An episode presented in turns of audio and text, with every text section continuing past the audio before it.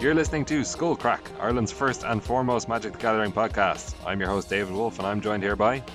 Ciarán. And Alan.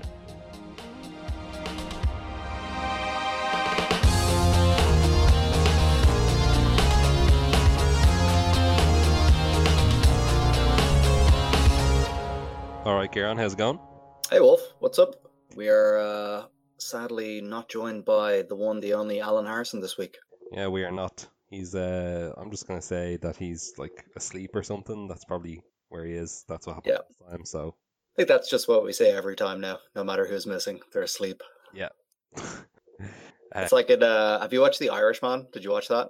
No, actually I haven't. Okay, I won't get into it then. But uh, there's like, there's a funny phrase like that that people use, you know, to mean something else in it. That's quite good. Yeah, yeah. I haven't uh, set aside the six hours or whatever it is that's necessary to watch it. Yeah, it is that. It's basically an anime. Yeah. Can't wait. Um, all right, so we've uh, more Theros Beyond Death previews to talk about today, and we have some adventures in Modern to hear about from yourself. That says it all. Uh, but before we kick it off, I'll just uh, talk about our uh, affiliate program with Inked Gaming dot com. So the way it's set up now, we actually have our own vanity U R L to send you to, Ooh. which is Inked Gaming dot com forward slash Skullcrack, S K U L L C R A I C. And if you uh, click on that link in the show notes and head on over there, you can order yourself a custom playmat with any art you want on there. You can order other gaming accessories such as sleeves and dice and those kind of things, bags. Uh, you can order a few board games and things like that. And uh, yeah, it's it's pretty sweet over there. And you'll get ten percent off your order just by clicking through on that link in the show notes. Uh, we had one of our constant listeners, uh, Eamon, ordered a, a small playmat off them, I believe, with a, a Kilnfiend, Kilnfiend art on it. So, yeah, it couldn't have been anything else for Eamon Sharpson. It had to be Kilnfiend, obviously. Exactly, exactly. Very on brand. So uh, yeah, hope he enjoys that one. And uh, yeah, if, if you too want to avail of that offer, you can just click through the link in the show notes or just uh, type in inked gaming dot com forward slash Skullcrack. Right. Yeah, and you can get whatever you want, even if it breaks copyright. Is that correct, David? That is, I will not categorically say that because... No, I believe that's, yeah, probably not true. So you can't get any uh, Baby Yoda playmats, sadly, I imagine. Well, look, I'm sure there's a lot of... Um, Open open source Baby Yoda art. Open source. I don't know what. Could that be the episode title, please? Open source Baby Yoda. Yeah. Yes. Um. I don't. I don't. Can't remember the word for the equivalent of open source, but in art and music and things like that. What's What's the word for that? Like the Creative Commons license or whatever. Yeah. Yeah. Like that. Yeah. I'm sure there's lots of fan art of, of Baby Yoda out there that you'll be free to use, but uh, you know, just contact the artist before you do it. I'm sure they'll.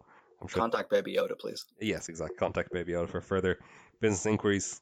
Uh, and with that, we'll get into the Theros Beyond Death previews. Uh, so we did start these last week, but we got up through the Big Ox pretty much, and uh, we have some more exciting stuff coming. So we'll just kind of take it. We won't go through every single one. We'll just pick out the highlights here. So maybe Ciarán, do you want to do you want to go first? Say say your piece about whatever interesting card you like here. Um, yeah, sure thing. I guess we already said off mic we weren't going to talk about it, but uh, Kunaros, Hound of Athreos, was the last rare spoiled on Monday, which is a three three Hound with Vigilance, Menace, and Lifelink. It says creature cards in graveyards can't enter the battlefield, and players can't cast spells from graveyards. So even though we said we weren't going to mention this, it actually just came to my mind that in Pioneer, this is very interesting because people are playing a Soul Flayer deck uh, in Pioneer at the moment.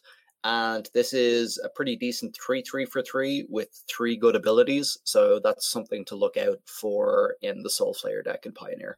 Oh, okay. I was like, what am, what are you talking about? This doesn't do anything against Soul Flayer, but you mean in the Soul In the deck.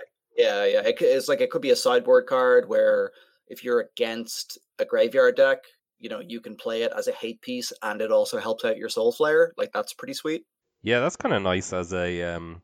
Yeah, it's like doing double duty there, right? It's you can you can do it, exile exile it with your Soul Flayer to give it abilities, but also It uh, keeps other graveyard decks in check. Yeah, that's that's a nice. Yeah, like it's it's it's almost all the text of Graphdigger's Cage, except for it doesn't work against libraries, only graveyards. Yeah, yeah.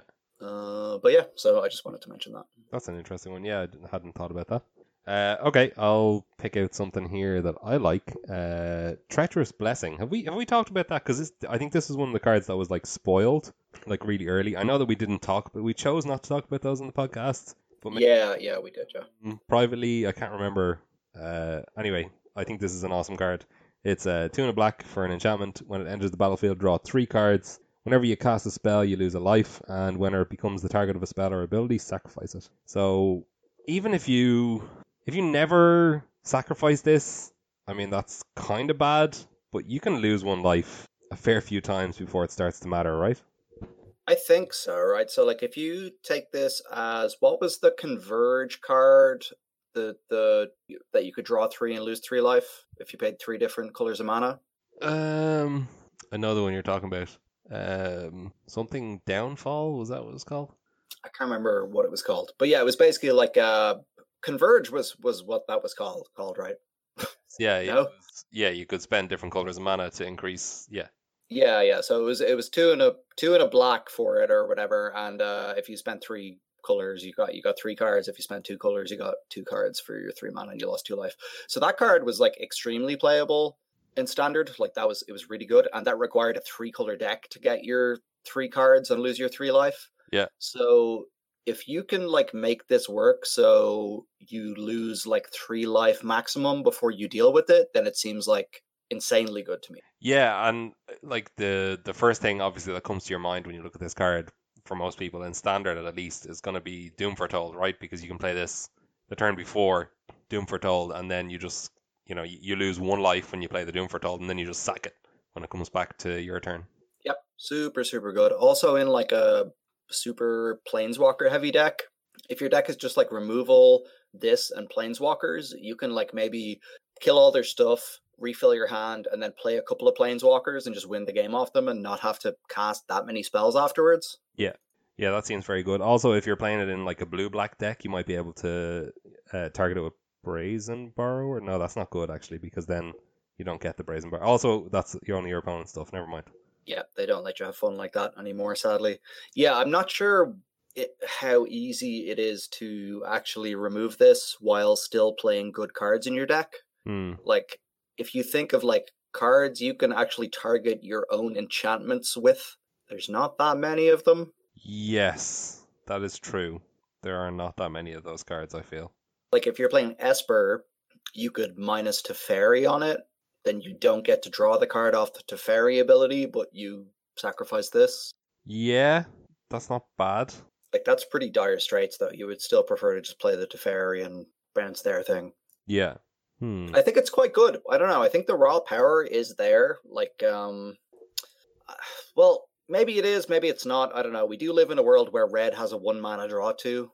Like, light up the stage is kind of what I'm comparing this to at the moment, which is obviously not exactly a good comparison, but I feel like the power level of like draw spells is, is very, very high right now in most colors. Yeah, that's true. We we also have a, I can't remember if we talked about this last week. I think we did. Uh, Thirst for Meaning. The yeah, we talked about it last week. The three mana, uh, draw three and then discard two in blue is like comparable if you're discarding an enchantment. Obviously, if you discard two, then it's just filtering. If you discard one because it's an enchantment, then it's like getting close up there in terms of Treacherous Blessing, because like realistically Treacherous ble- Blessing, especially if you're on the draw, you're probably going to have to discard one of those cards, right? Yeah, yeah, exactly. You can't just cast a, a divination on the draw.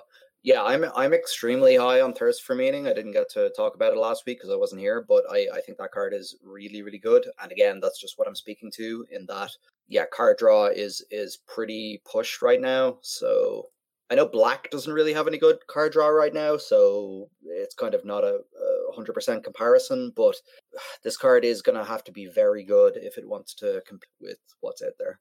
Yeah, and another interesting thing about this card is that it has kind of anti-synergy with escape cards, because it do- it's not a sorcery, so it doesn't fuel your other escape cards uh, unless you, you you have a way to target it somehow. Yeah, very true, very true. I think it's this is one we're going to have to play with, I guess, and just see how easy it is to actually deal with this, even if you build your deck around it a little bit. But the raw power is there. Like, three cards for three mana is is just very good. Yeah. Um, do you want to choose one? Uh, yeah, sure thing. I will choose a super boring one, but I'm very excited about it. It is Banishing Light. Um, this card is super powerful. For anyone who doesn't know, it's two and a white for an enchantment. When Banishing Light E T Bs, exile target non-land permanent at opponent controls until Banishing Light leaves the battlefield. So it cannot target your own Treacherous Blessing, unfortunately. Um, but this is just a an absolute staple for a long time in Magic. It used to be called Oblivion Ring. Now it's called Banishing Light. Um, and I think this is a much needed boost to White's power level in Standard, just three mana unconditional enchantment removal. Uh, it's great to see it again. Obviously in Theros, it's super good because uh, it provides a devotion pip. And I think this is just a, a really good step in the right direction for White.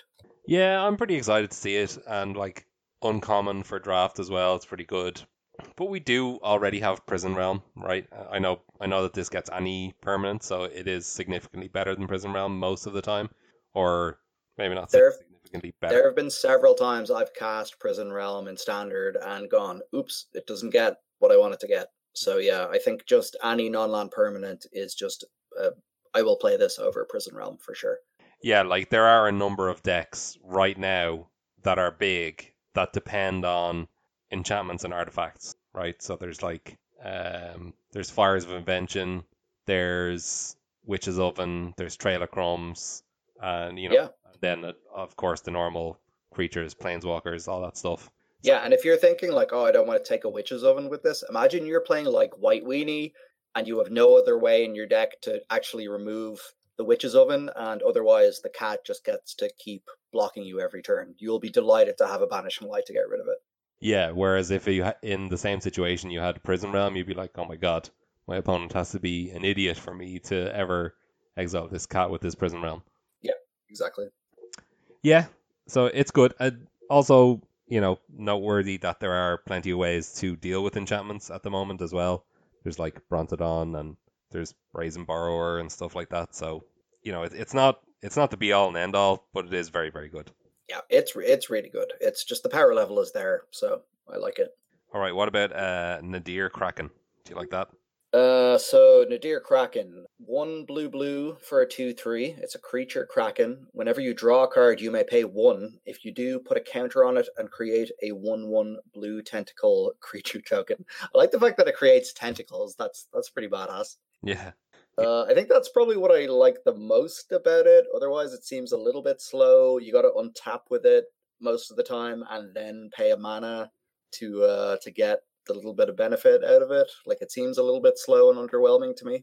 Yeah, the yeah the tentacle for me is the is the really key part. Um, if you're just putting a counter on it, that's no good because like Brazen Borrower, as I said, is one of the most played cards in Standard. If you were just putting counters on this every time and paying one for that privilege, then, you know, you'd be pretty sad when you pay that, that mana and then it gets bounced. But because you're getting the tentacles and each one is a separate creature token, you you have kind of that guaranteed value every time. So you're paying one mana and you're getting two two of stats every single time. So I think it's quite good. Um, I think it's probably pushing this kind of play spells on your opponent's turn thing that people are, um, that people, that wizards are pushing in this set.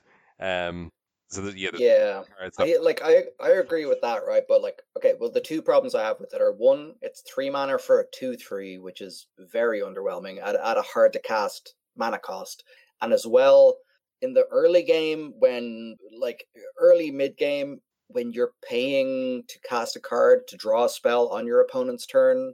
Are you really going to have them also have the mana left over to pay one and do something else relevant in that turn cycle? You know what I mean? It seems like a like a lot to ask.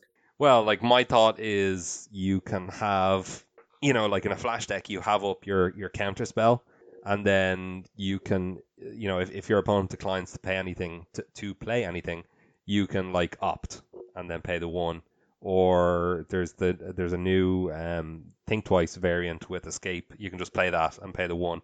Yeah, but like in your flash deck, when are you ever tapping out for the three mana to play the two three in the first place? You know what I mean? Aren't those the turns that you need to leave your mono up? Yes. Okay. I mean, no, I can see there is, there could be a deck for this, and there could be synergies and everything. I could see it being playable, but it's not one that screams out to me. And it's mostly just the baseline stats. I think if this was a two four instead of a two three, I'd be way more into it. Yeah, or a three two. That'd be cool. It's not very octopusy sort of uh, stats, though, three two. No, well, this is a Kraken. That's an octopus. Everyone knows that. Yeah, that's true. Um, all right. Well, like, yeah, the, the whole the whole theme of flash and play stuff on your opponent's turn that blue has in this set is kind of at odds with itself, because a lot of the abilities are actually on creatures that don't have flash. They're like, if you play a spell on your opponent's turn, you gets you can play it for one less or something like that. Uh, but then the creature itself is just like a, a bog standard non-flash creature. So there's there's definitely a, a tension there. So I don't know if we'll see that really come to fruition. That's not really what you want in your flash deck. Um, but this one strikes me as a card that is definitely playable. It could be maybe, uh, I don't know, like a, a sideboard control card. So you can generate a lot of blockers or something. You can play it on turn five. Play Opt, and then you get a Tentacle straight away. It's probably better to just play Mesmerizing Bented, I guess, in that situation. Yeah, yeah, like it just seems like the bad situations are bad with this card, and the good situations aren't that good. All right, well, what about Heliod Sun-Crowned? You into that one? Yeah, well, it was my turn, but that was actually what I was going to choose anyway, so that's fine. Because I, I knew you were going to do that, so I just... Yeah. Exactly. So yeah, this is kind of the elephant in the room at the moment uh, for anyone who's been following Pioneer. So, but for anyone who hasn't seen this card yet, uh, Heliod Sun-Crowned, two and a white for a legendary enchantment creature, God, indestructible. As long as your devotion to white is less than five, Heliod isn't a creature, so the normal God stuff so far. Whenever you gain life, put a plus one plus one counter on target creature or enchantment you control. And then he has the activated ability, pay one and a white. Another target creature gains lifelink until end of turn. And he is a five five. So uh, just to get, get it out of the way, we may as well talk about this aspect first, I guess. Um, this is an infinite combo with Walking Ballista in any format where they're both legal. So if you play a two two Ballista or bigger, give it lifelink using Heliod's ability and then shoot your opponent. It will then get the counter back and you can shoot your opponent again and, and so forth and kill them. So people are a little bit scared about this in Pioneer. So what do you think about that? Yeah, um, it's interesting when you actually think about the play pattern of this guy and Walking Ballista. To set it up can be a little bit convoluted, right? You can't do it any earlier than turn five. You can do it on turn three if you play Radiant Fountain and have a mana dork, but that's a lot of stuff. Yeah, but I, I'm thinking about just with these two cards. You right, yeah, yeah. Earlier than, no, sorry, turn four turn... is the earliest you can do it. If you only have these two cards, and lands, of course. Um, yeah, turn four then, yeah. You can... No, sorry, not turn four, because uh, the Ballista can't be a one one. It has to be at least a two two. Yeah, no, but uh, you can do it on turn four by playing Ballista on turn two as a one one, then Heliod on turn three, then turn four... Uh, oh, what? The, activate the ability of Heliod on the Ballista, and then... Oh, attack. And, right, yeah, yeah, yeah. And then it gets a counter. So, the, yeah, the important... The key part here is that you can't have a Ballista on one just to do this. Uh, you have to have... The Ballista has to have some way to have um, one toughness after you've taken the first counter off in order to keep doing the combo. That could be either through a mass pump from something like, I don't know, Benalish Marshal, or it could be through the, the Ballista naturally having more than one counter on it. Um, but yeah, there are other ways to enable it, like something like, um, like you said, Radiant Fountain or Daxos or other things that give you life triggers, um, like Lint. Yeah, so- So the fastest you can do it, I believe, is you go turn one, Llanowar Elves, uh, turn two, Heliod, uh, turn three, uh, Ballista uh, for two, play Radiant Fountain uh, to give it lifelink, right? Um, yeah, because then the Radiant Fountain will give you four mana on turn. T- if you, yeah, if you play that, it'll give the. Sorry, Ballista for one, then play Radiant Fountain. Yeah, yeah, yeah, because yeah, yeah, then you'll have enough mana to. Uh, well, you put, put a counter on from the Radiant Fountain, and then you'll have enough mana to give it lifelink as well. Yeah, Exactly. So, but so that you have to be green white. You have to be in this weird deck with these cards. Llanowar Elves obviously kind of works with everything, but so there are a bunch of ways to do it. Nobody knows how this is going to shake out yet. If it's going to be a kind of green ramp deck with Collected Company to get this going, is it just going to be a mono white deck that's like a, a mid range or an aggro deck that also just plays Walking Ballista and Heliod as like a backdoor combo that just wins the game late game? You know, is it going to be play play other life gain cards as well to be more into the combo? You know, it's nobody really knows what's going on, but people are scared of this as being busted basically. Like uh, two cards that win on the spot is scary, even if it doesn't just happen on turn three or four, you know? Yeah, so like it's not the same as the the Saheeli Ka combo, because that was just like a very consistent turn turn four with very little setup. Um, that was also in three colors though. This is in one color. Yeah, so that's that's the kind of scary thing. And also, this is two cards that are like Walking Ballista is incredibly good. It's one of the probably one of the best cards ever printed, and Heliod himself looks like no slouch. So yeah. Whereas whereas Saheeli Felidar, you wouldn't put either of those cards in a normal deck, basically. Yeah, yeah, yeah, yeah. So and that was still the best thing in the format to do. So it is scary, you know. It definitely is. Yeah, it definitely is.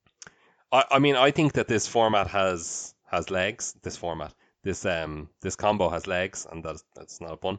Um, but I don't.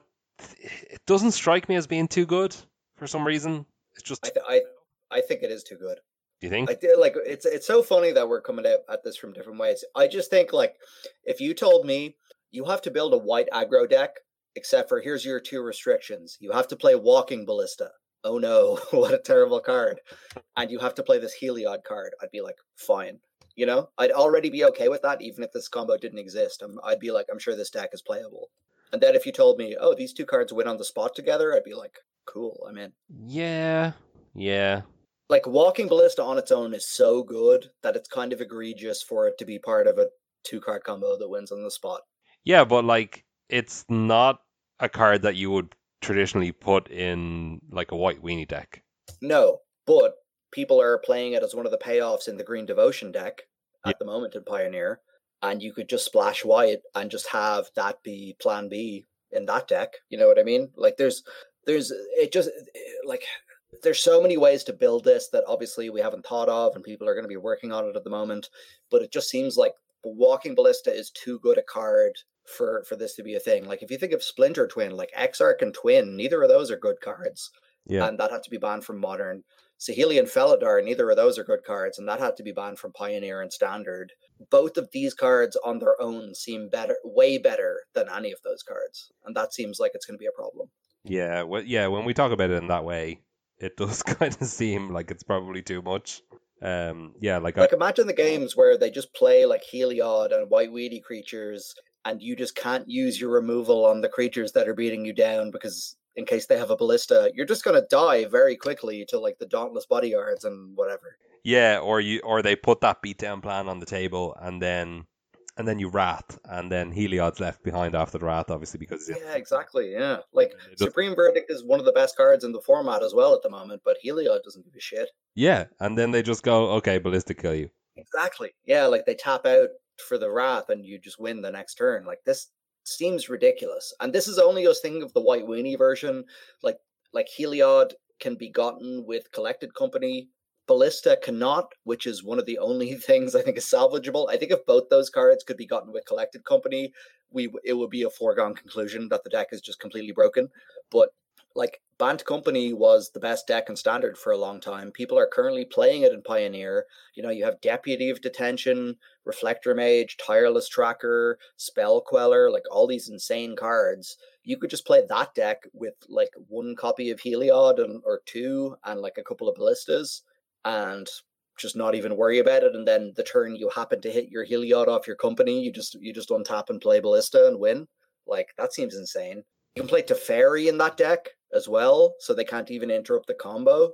Yeah, yeah, that does seem good. And also, sometimes you can get Walking Ballista off uh, off a, a company if you have, say, Benalish Marshal in your deck.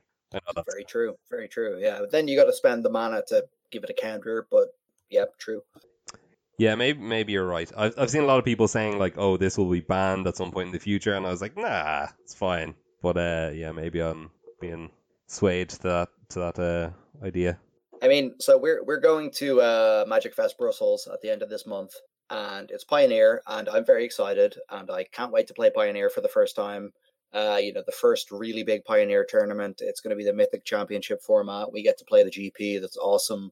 I really hope it's not uh, a Heliod Ballista format. I just think it's so bad for the first showing of Pioneer at a really high level. I think it won't be fun on the day, whether we're playing the deck or have to play against it every round.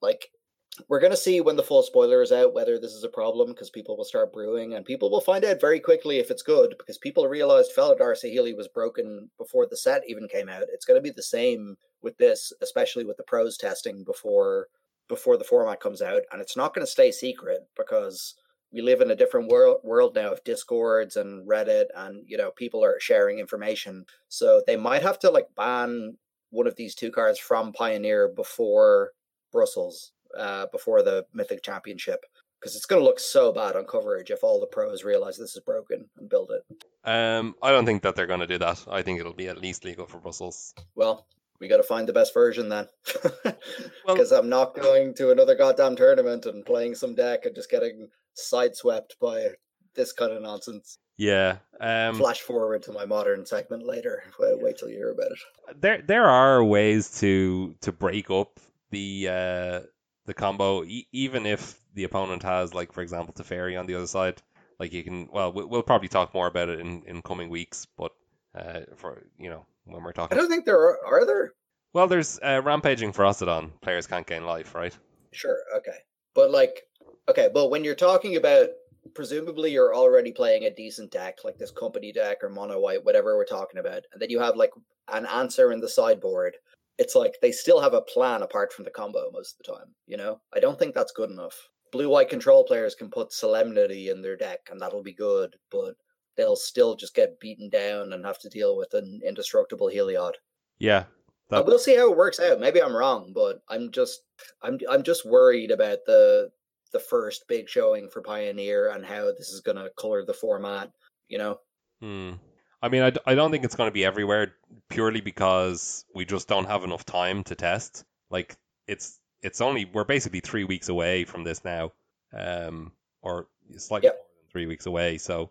Uh, I just don't think it's going to be figured out well enough for everybody to be on it, especially not on the G P side. Um, on the player tour side, maybe there's going to be big pro teams who who who take it. Um, but even still, it won't be everyone. It's going to be us. I'm telling you. Could be. Get those Heliods. Anyway, so I feel like we've covered this. What do you think about this card for Standard? Yeah, I think it's really good in Standard. Um, we do have a lot of life game payout. Like, there's. You know, pe- people occasionally play these those uh, Ajani's Pride Mate style decks, and I think they're like fine aggro decks. Um, we have yep. Linden, Steadfast Queen from uh, from Throne of Eldraine, pretty much one of the only ones of that cycle that didn't see play, but she obviously does a lot with this. Not only does she allow you to gain life when all your creatures attack, so you get you basically get a mass pump off her with this. Plus, she also has you know she costs three white, so you're getting most of the way towards your devotion for Heliod there. Um, you have stuff like Healer's Hawk to... Yeah, Healer's Hawk is insane. I was going to say that. It's so good. Yeah. And Already I... has been a playable Standard card without this. I think it's it's pretty sweet that this can put counters on itself when it's not a creature, like it's an enchantment, so just so you can stack them there if you're afraid of a wrath or whatever. Yeah, for sure. And uh, as well... if you have multiple creatures with lifelink, uh, that is multiple counters. It counts as multiple events of gaining life for anyone who doesn't realize. Yeah. So, like, this is just a very strong card. Even in the games where you don't get to go off with the lifelink stuff, it's still like an indestructible five five, you know, that you sometimes just get to be down with. I think this card's great. Just think it's very good. Yeah, I think it, it is really good. Um, and could potentially lead to somewhat of a resurgence for uh, for some kind of mono white aggro type deck. Yeah, And I think Banishing Light, as I said as well, is a step towards that, and it's very much appreciated because I feel like white players, we've seen a lot of moaning online the last couple of months, and justifiably so. White has gotten the shaft the last while. It's nice to see some strong white cards get printed. Yeah, one actually thing that just uh, I just remembered is with this card and Walking Ballista is Arcanist's Owl. Oh, that that card is very, very good yeah. right now. So that devotion, oh. It provides four devotion, but it also fetches, like, so you look at, I can't remember how many cards you look at, I think it's the top four. Four, yeah. You choose an enchantment or an artifact and put it in your hand. Uh, so obviously that gets both Heliod and Walking Ballista, so. Yeah, that's pretty insane. I don't know if that's going to be the thing, because I feel like, yeah, maybe, maybe, but I feel like that card is probably not good enough for, on its own to make the deck. Like, I feel like if, if in a mono white deck, I feel like it will be less combo oriented, and you know the Heliod Ballista thing will just be a backdoor. And in like a banned company deck, you obviously can't play the uh, the owl because the mana cost is too restrictive. So, and you can't hit it off company. But yeah, we'll, we'll see. Yeah, um, it's you know it's it's available there as a more like if you want to build a more combo focused version of the deck. Yeah, for sure. All right, so I believe that was your choice, but you can do another one if you want. Um, from Tuesday's cards, I don't know if I have another one that I'm interested in. Do you? No, skip on. Actually, I guess the the birth of uh, Meletus is pretty good. Yeah, it's okay. Uh, it's kind of reminds me of um, Wall of Omens, but... way worse, I think. Worse and better in some ways, I don't know. Yeah. So for anyone who hasn't seen this one, this is The Birth of Meletus, is one in a white for an enchantment saga. Uh, I presume we all remember how those work. Uh, first chapter is search your library for a basic planes, put it in your hand, shuffle your library. The second chapter is create a zero four uh, wall with defender. And the third chapter is you gain two life. I think this card is possibly a good sideboard card against aggro, but... a huge problem is that the first and second chapters aren't reversed. It would be so much better if you got the wall first and then you got to search for the planes the next turn. But thematically, that doesn't work because the idea of the saga is you're uh, building a city. So the first thing you have to do is find the land, then you have to build the walls, and then you gain the life, which is like the city growing. So it's a very cool like flavor card for Magic, and I think it's one of the best sagas in terms of telling a story like that. So I actually love this card uh, on that front, but I think in terms of playability, because you have to wait a turn for the zero four, I'm not sure if it's actually playable. Yeah, that is that is actually really cool flavor that I, I hadn't even considered it. I was just like, what is this random assortment of abilities? That's awesome. Yeah, Meletus is the, the city, I think, in the story, and the, the saga of how it got founded, which is awesome. Yeah, I think I think uh, Meletus is, is like kind of the equivalent of, of Thebes in Greek mythology. I'm not sure. Um, yeah, but yeah, that's that's sweet. And yeah, I think yeah, look, it's still a lot of value. It, that's the thing. It is for two mana. That's a lot. Like um, like this is like you say, it's a good it's a good card against aggro. I think it could be a card out of the sideboard for um for control decks against aggro. Um, look, what what do they want to do? They want to. They want to draw their lands. They want to make sure that they make their land drops to get to their rats or whatever. Uh, they want to block, and they want to gain life. So this does all those things. But yeah, I'd... yeah, I'd like you might have some decks where like your two drop cards aren't very good against aggro. I know that sounds weird, but like maybe you're playing some kind of combo deck or something where like you like your two drops are like cantrips or they're something like that. You know what I mean? And then like they're dirtly. And this might just be a better option against an aggro deck. I don't know. I could see this seeing play. And I just think it's super sweet. Yeah, I, I think it's a it's a nice option for sideboards, I think. It also provides... I'm going to I'm gonna say hot take. This card will top a, a pro tour.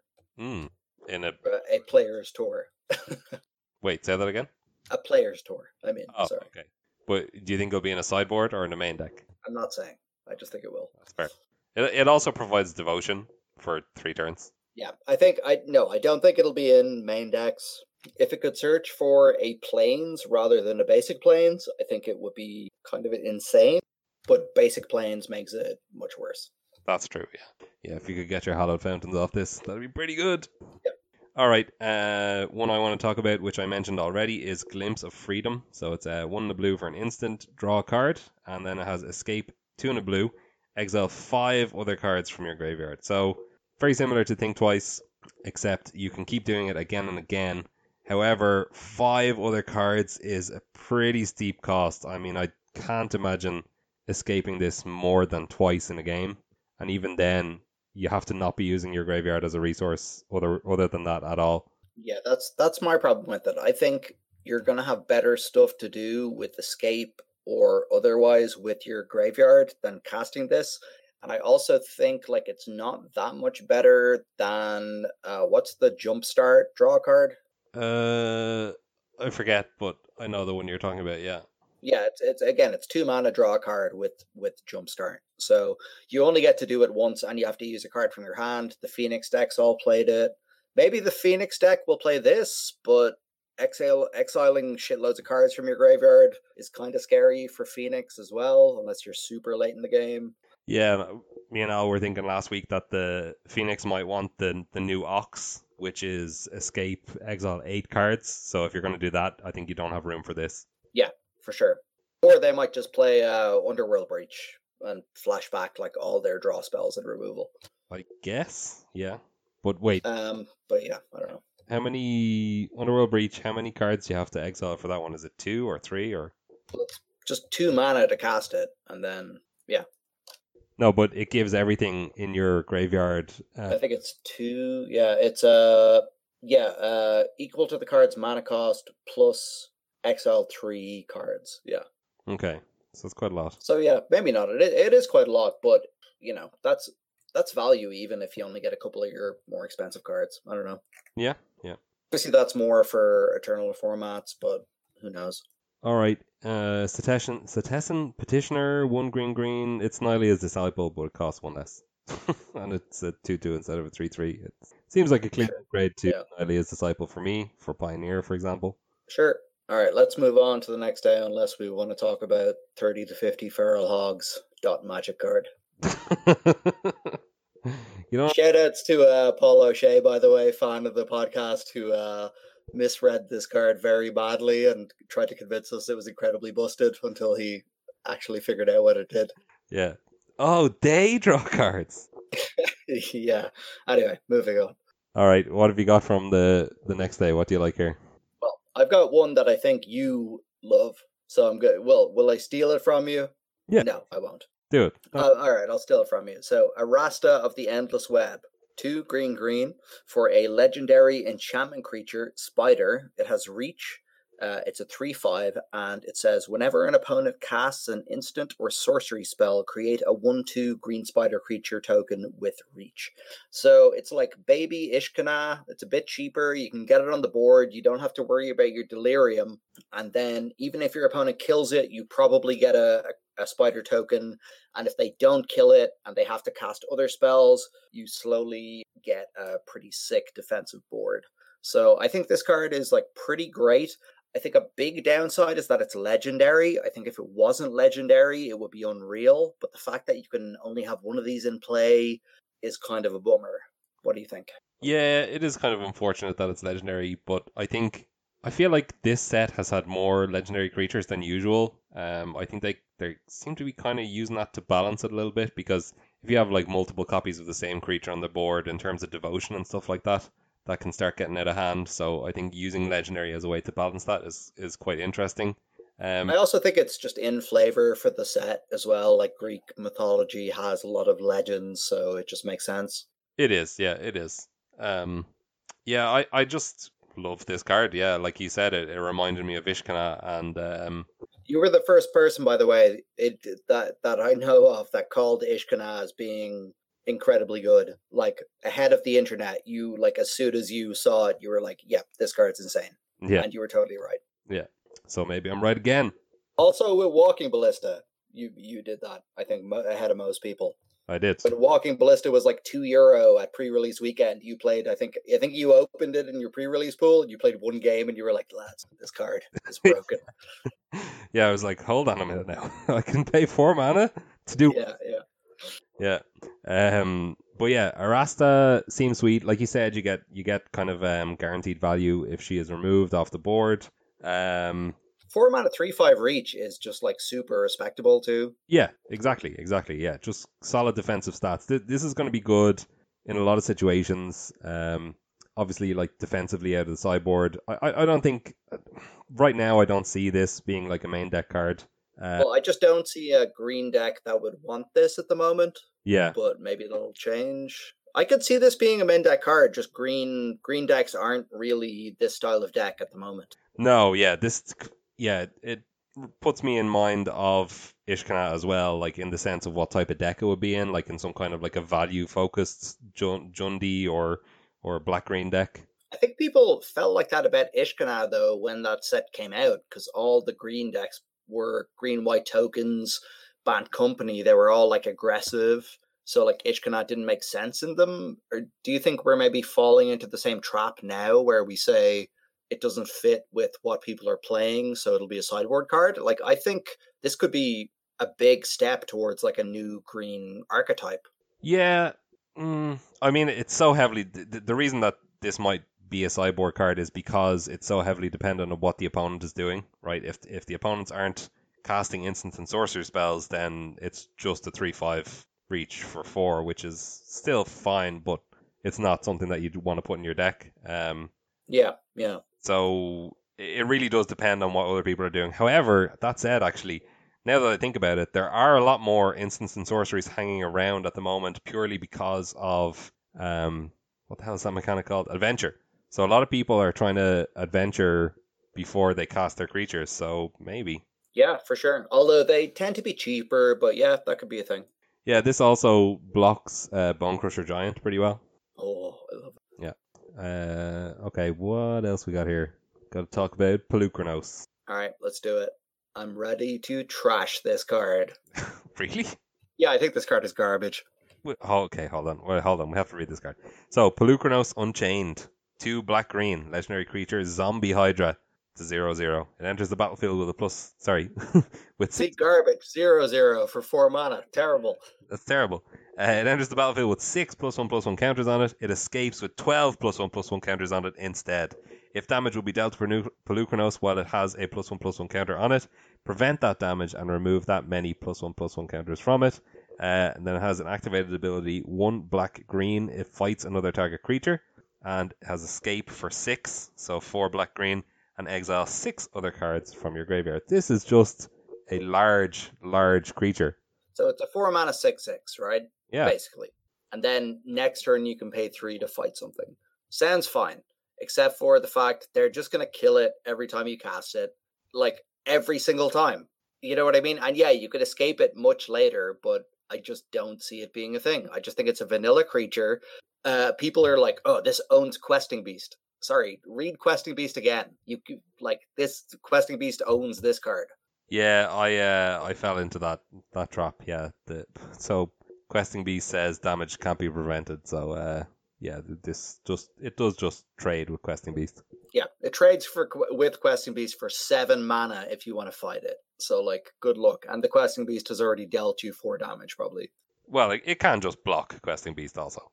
Yeah, true, true. But like, yeah, again, it's like, it's not great. I don't know. I just don't see it. Yeah, it's a big vanilla creature. I feel like removal has just reached the point now where you will just spend four mana on this. It will die every time to someone trading up in mana against you. You know, they'll, they'll, uh, you know, murder, swift end it from Murderous Rider, or they'll counter it or whatever, uh, whatever, you know, chupacabra effect, whatever is going. And I think you will just be down on value. You will have played a vanilla creature at sorcery speed as a four drop. I just don't think that's good enough today in Magic. And unless I'm really wrong about how good the escape is, like the six mana escape, exile six cards from your from your graveyard, which is a big ask. You know, obviously if you can do that a couple times, this is unbeatable. I just don't see that happening in the average game of Magic too many times. So I just think this is like a, not a good card. Yeah, that's fair. And then the the fight ability on it is quite, I mean... I mean, wouldn't you just uh, prefer to play Voracious Hydra, kill their thing right away, or make a big thing right away if the board is clear for less mana? Yeah, and then Voracious Hydra also doesn't like lose its counters or whatever. Yeah, exactly. You did remind me though that this is a Hydra, and so it does get uh, a mana a mana discount from Gargos Vicious, Vicious Watcher. Oh, Hydra tribal, I love it. Does the escape cost get a uh, get a discount from that? Is that... Um, I have not read the release notes for the set. I don't know if they're out yet, so I, I don't know. I, I think like I think escape counts as casting. It's an alternate cost. I, th- I think it's an alternate cost. So yeah, I think Gargos should still reduce it, I believe. Mm. Don't quote me on that. Yeah, well, we'll see when it comes out. We'll all be watching the release notes with bated breath to see if Polukranos' uh, escape costs will be reduced by Gargos' ability. Uh, yeah, but that's my hot take for the set anyway. I know most people disagree with me on this. I think Polukranos is, like, unplayable, basically. Yeah, you've kind of convinced me a little bit. I probably wouldn't go as far as to say unplayable, just because it's just, like, a lot of raw stats for for the for the mana cost, and it does have that... Wolf, that's how we get people to download the podcast. The episode name is Polukranos is Unplayable. I'm trying to get us hits here. I thought, but I thought the episode name was... Uh... Yeah, exactly. Baby Yoda is unplayable. That's what I said. All right, okay, fair enough. All right, what about Wavebreak Hippocamp?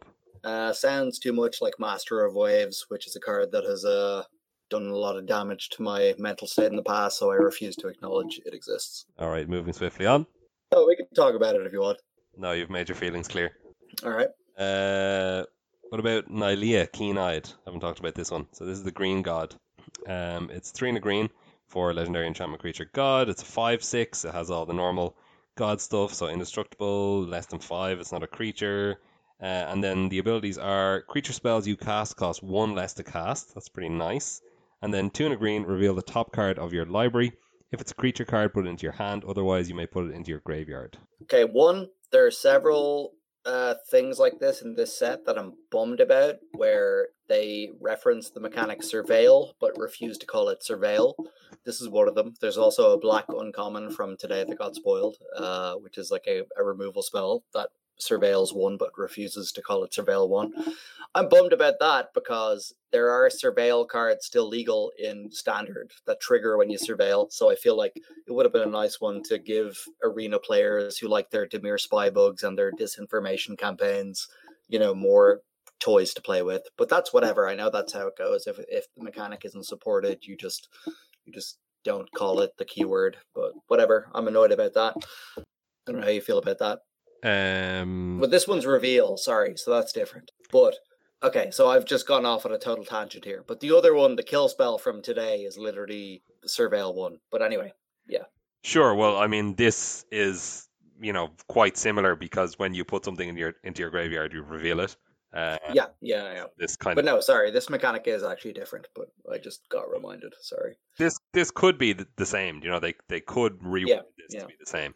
But overall, when things like that happen, like it happens a lot. There's a lot of um, there's a few creatures in this set I think that have heroic basically, but don't have heroic. I know heroic is different. It's a, it's like a reminder word or whatever, so it doesn't actually have um, it doesn't have a rules meaning. But um, yeah, it's it's just kind of untidy. It's a little bit untidy when things like that happen, um, and unfortunate for, as you say, cards that they would work with and then don't. But ultimately, I mean, I don't really care. It just helps each individual set to be more tidy, weirdly. That, that is true, yeah. So, like, the only reason I'm annoyed in this case is because this was one of the first times this happened where the mechanic was still legal in Standard from previous sets. So, yeah. And, and people, like, have cards that care about the mechanic. Yeah. So I was just like, give them, you know, the arena players who have their Dimir Spybug deck, give them a new card to play with. You know what I mean? But anyway, that's very minor. So yeah, it's like it's like when they go back and they um they errata creature types onto onto cards. Like when they errata loads of, loads of dinosaurs. It's like, this is clearly a dinosaur. Let's make it yeah. an actual dinosaur. And it's like, this is clearly Surveil. Let's make it actual Surveil, please. Yeah, that's basically how I feel. But anyway, I totally misread Nylea, so never mind that. Well, uh, but but because, yeah, anyway, I feel like Ny- Nylea is pretty good, right? It's a five six for four, devotion five, so that's like pretty reasonable. creature spells you cast cost one less to cast. But at the same time, I'm like, have you seen the card Nissa Who Shakes the World? That's a pretty good card. Mm. That makes your creatures cost a lot less than one less to cast. Um, instead of revealing the top card of your library and getting creatures, you could just make your lands into creatures, and it's just generally busted. I feel like this will, like, Nissa is just better than Nylea in, like, every way. Yeah, that's a good point. E. When you when you put it up against uh, against Nissa, it maybe doesn't quite measure up. I mean, this is a four drop. Nissa's a five drop, but Nissa is just like miles better. Well, maybe maybe this goes in as like some kind of maybe it's maybe a sideboard card or uh, like a top end of some kind of green aggressive deck where it allows you to reload after a wrath or something. Maybe, but it's a lot of mana to invest, like three to look at the top and and like surveil or or draw the card if it's a creature. Like playing with uh, what was it in in M twenty? What was the Vivian's Grizzly or whatever that card was? Yeah, you know what I mean. It was like four mana, and if it's a creature, you get to draw it. It's like that's a nice little bonus, but you can't rely on it very much. You know, it's a nice to have. Looking looking deeper would make this card quite good, but because it's only the top card, yeah, maybe it's it's not good enough. Yeah, like if this card was like look at the top two, you may re- reveal a creature and then put them on the bottom. That would be probably closer to playable. Like I still think Nissa would be better, to be honest. Mm. You do get to put it in your graveyard if it's uh, if it's not a creature, which means that if you have anything.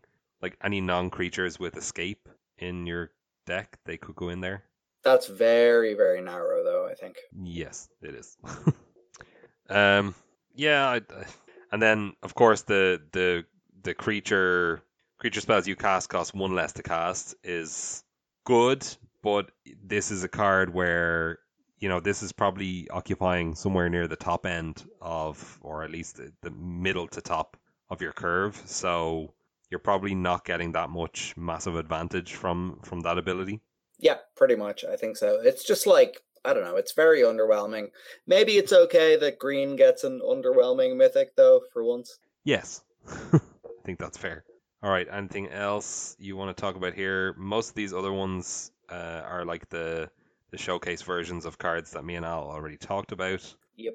So skipping on to maybe the next day of spoilers. Tassa. Oh, oh wait, what one? Tassa? Okay, cool. All right, Tassa is uh, three in a blue, uh, God, all the God stuff, uh, and she's a six five. And then at the beginning of your end step, exile up to one other target creature you control, then return that card to the battlefield under your control. And she has activated the ability three in a blue, tap another target creature. Uh, it's cute, it's too expensive, it's a brawl card, I guess. It's a commander card. Yeah. That's, that's it. Yeah. So, I mean, what can you, like, if you have some kind of um, bounce card, if you have, like, um, Reflector Mage, it's good. Yeah, I just think in Standard, this this effect is just is just not enough to pay so much mana for. And, like, it's a lot of devotion to get in blue. Like, like five blue is very tough to get it in Standard. I feel like it's the probably the hardest of all the colors. And th- this just doesn't do enough. Like and, and, and the ability is just very expensive. I feel like this is just basically a commander card or a brawl card. Um, that might be it. Yeah, I can certainly see that.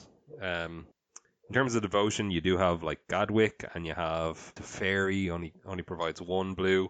Uh, you have Brazen Borrower that provides two blue, but you don't. Narset Narset for two blue is actually a thing. Oh yeah, that's true. That's true. Um, but like, but this isn't like a Narset card though, so exactly, yeah, and it's not really a Gadwick or a Brazen Borrower card either.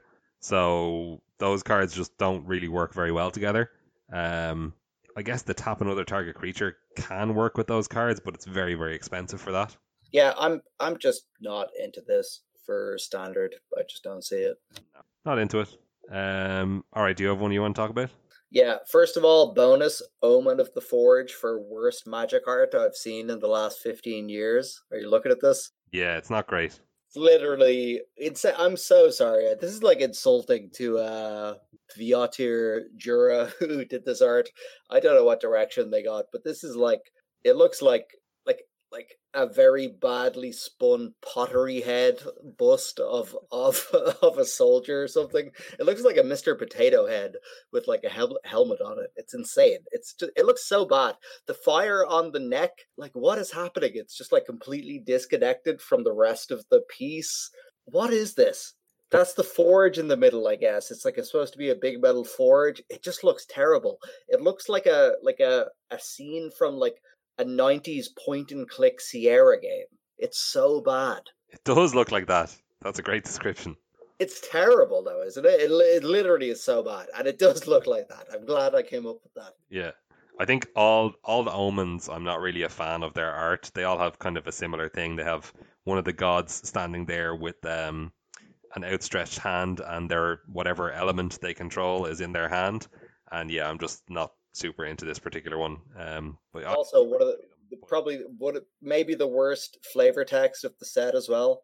My time will come when all the world will be reforged in the fires of my invention. Oh, oh, I see what they see. What I'm saying? See what I'm saying? Except for that. Fires of Invention is from a completely different set on a different world, so what the fuck does that mean? Why have you referenced that here? It doesn't make any sense, Wizards of the Coast. I am of the firm belief that their um, flavor text game has been really bad for a long time. Yeah, I mean, but that's insanely bad. Like, the f- Fires of Invention, like, ah! Yeah. I, I I saw people like complimenting that in, in the spoiler thread for this. I was just like, it's so terrible. Seriously, it's so bad. That's good. That's not good. Okay, so you gave me that. Uh, sorry, no wait. I was going to say you gave me that one, so I was going to give you one. I'm just going to choose another one. Uh, I'm going to choose the card uh, True Name Nemesis. it, it costs uh, red, red, white, white. Uh, it has a joke name at the top called Hactos the Unscarred, but really we know it's the card True Name Nemesis. It's a it's a legendary creature, human warrior. That must be a misprint because it should be like a merfolk wizard, I think. And it's a six one, which is weird because usually it's on, on this card, it's usually a three one. And it says, uh, True Name Nemesis attacks each combat if able. So that's a functional errata because True Name Nemesis didn't actually used to have that text. And then it says another another functional errata. As True Name Nemesis enters the battlefield, choose two, three, or four at random. So this kind of feels like an uncard at this point. It's like very weird. True Name Nemesis has protection from each converted mana cost other than the chosen number. What the fuck is this card? What is this? Why did they make this? Why? What is this? It's a top-down Achilles card. It's cool. I know. I know what it is. So yeah, Hactos the Unscarred. He has one weak point, which is a mana cost of two, three, or four, and you can only kill him using those mana costs. But otherwise, he's a six one with protection from everything. Wait, like, uh, Cry of the Carnarium will will kill him no matter what, right? Yes, or like... because uh, protection doesn't care about wraths or minus, okay. minus mass effects. So protect, you can always remember by the acronym D E T, uh, D... damage, E, enchanting or equipping, uh, B, blocking or being blocked by, and T, targeting. Okay. So those are the things that protection prevents, which are all incredibly annoying things to have to deal with in a game of Magic. So I don't know why they made this card, because it's just going to annoy the shit out of everybody who ever drafts this set. It is, it is a rare, so you're not going to see it that often. And like the color, it's very color intensive. Which could... It is very color intensive. That is that is a saving grace, to be I, honest. Yeah, that actually could be an upside because it provides a lot of devotion as well. Yep, very true. But if this is playable in Standard, it's going to be a nightmare because it's just so annoying. It's so unfun. Just getting hit for six a turn, you can't do anything about it, is just horrible. I don't like it. It's also kind of annoying that you probably would like to put equipment or enchantment on this guy, but then you just can't unless it's exactly the the mana costs. Yeah. So yeah, to be clear, it says choose two, three, or four at random, uh, and that is the one number it doesn't have protection from. That also includes the numbers outs, you know, outside of the two, three, four set. So zero, one, and anything above four, it has protection from. So you can't kill this with like a five mana Planeswalker's minus. It doesn't work. Yeah.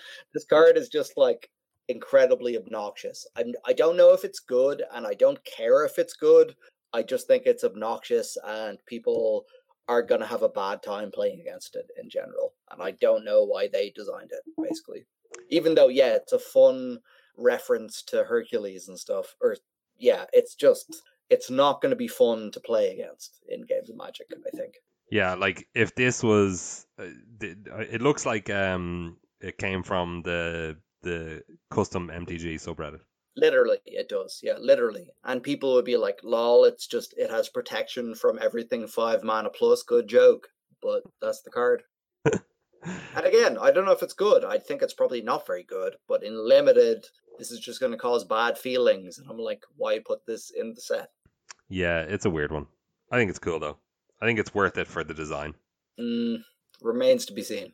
All right, here, here's here's one that I think is awesome flavor-wise. I don't know if it's any good in games of Magic, but it could be also. Um, so it's the first Iroan games.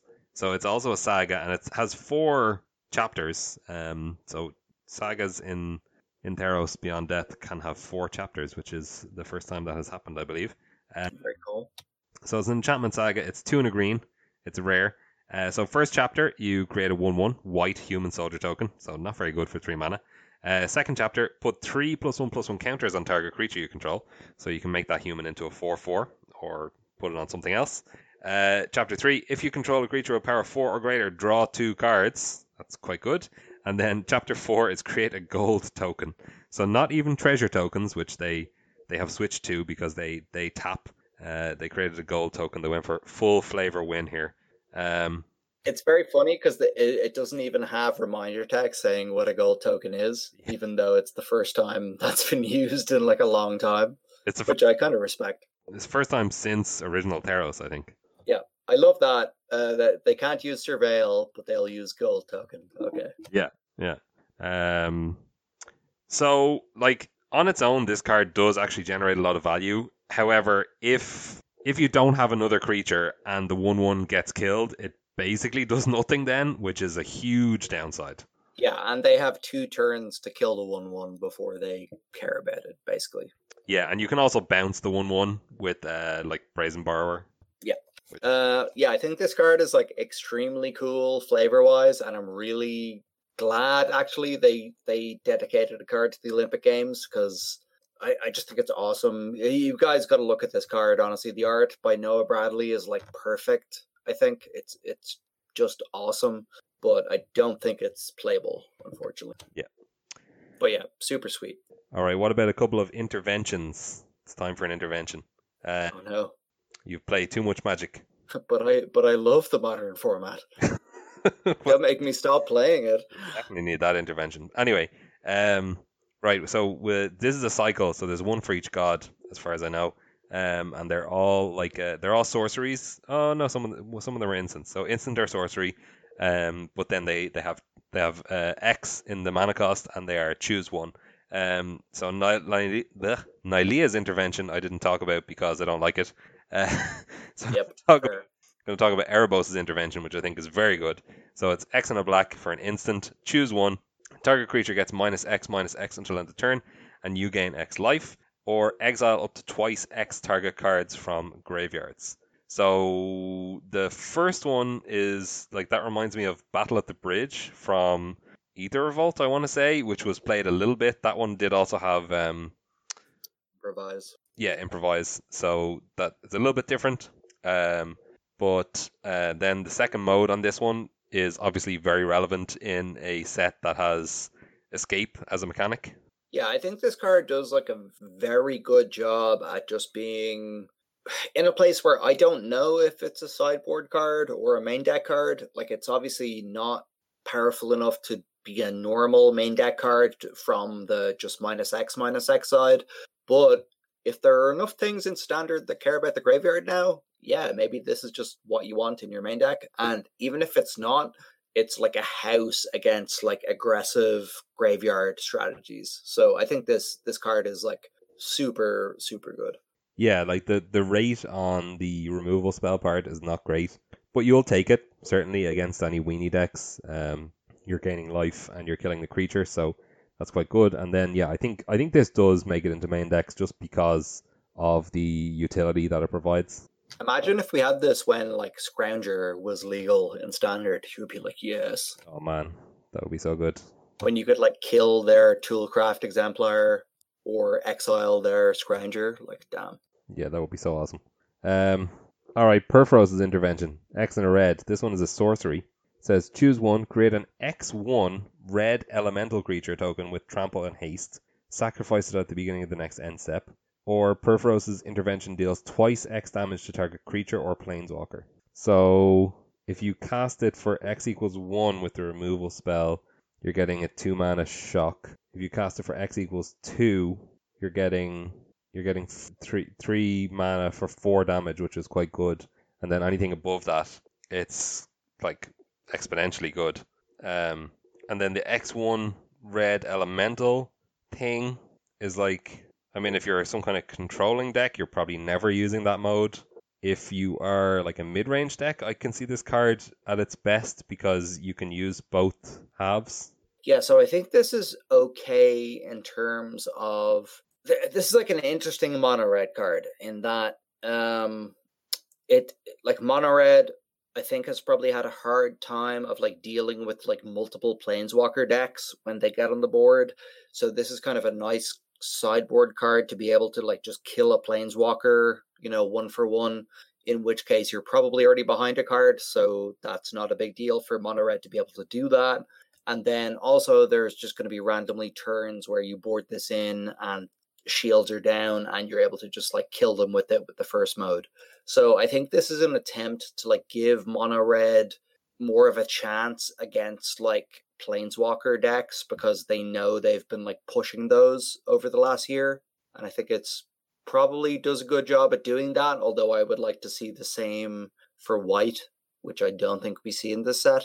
Well, we yeah kind of see it with Banishing Light, but sure yeah but yeah mm. yeah uh, and then, like, randomly, if you're in some kind of top deck war and then you you pull this, then, you know, you're you get to attack with a, a big big dude, spend all your mana or whatever. Um, yeah, it seems fine to me that, like, the scaling damage means that uh, mono-red decks that usually can't get a big blocker out of the way would would be able to do that now.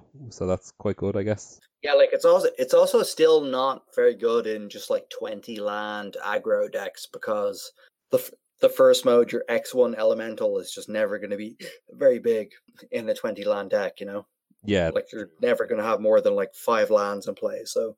Yeah, like, making a four one haste is, is not that great, and that's probably your, your max that you can expect. Yeah.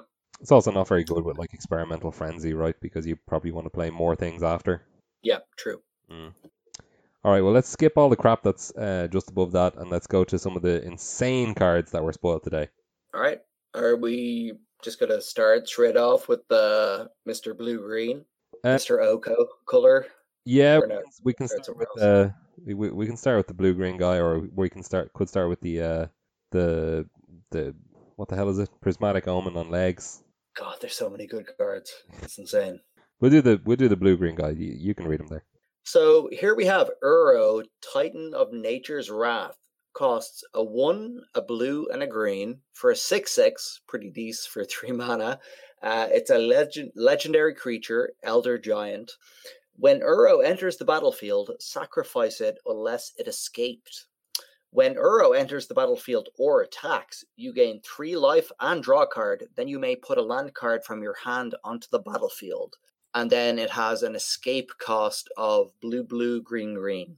So this is a three mana six six that you can only cast from the graveyard if you want it to stick around. You basically have to cast it for its escape cost of four mana, but you can cast it for three to growth spiral plus gain three life. It's a super weird card.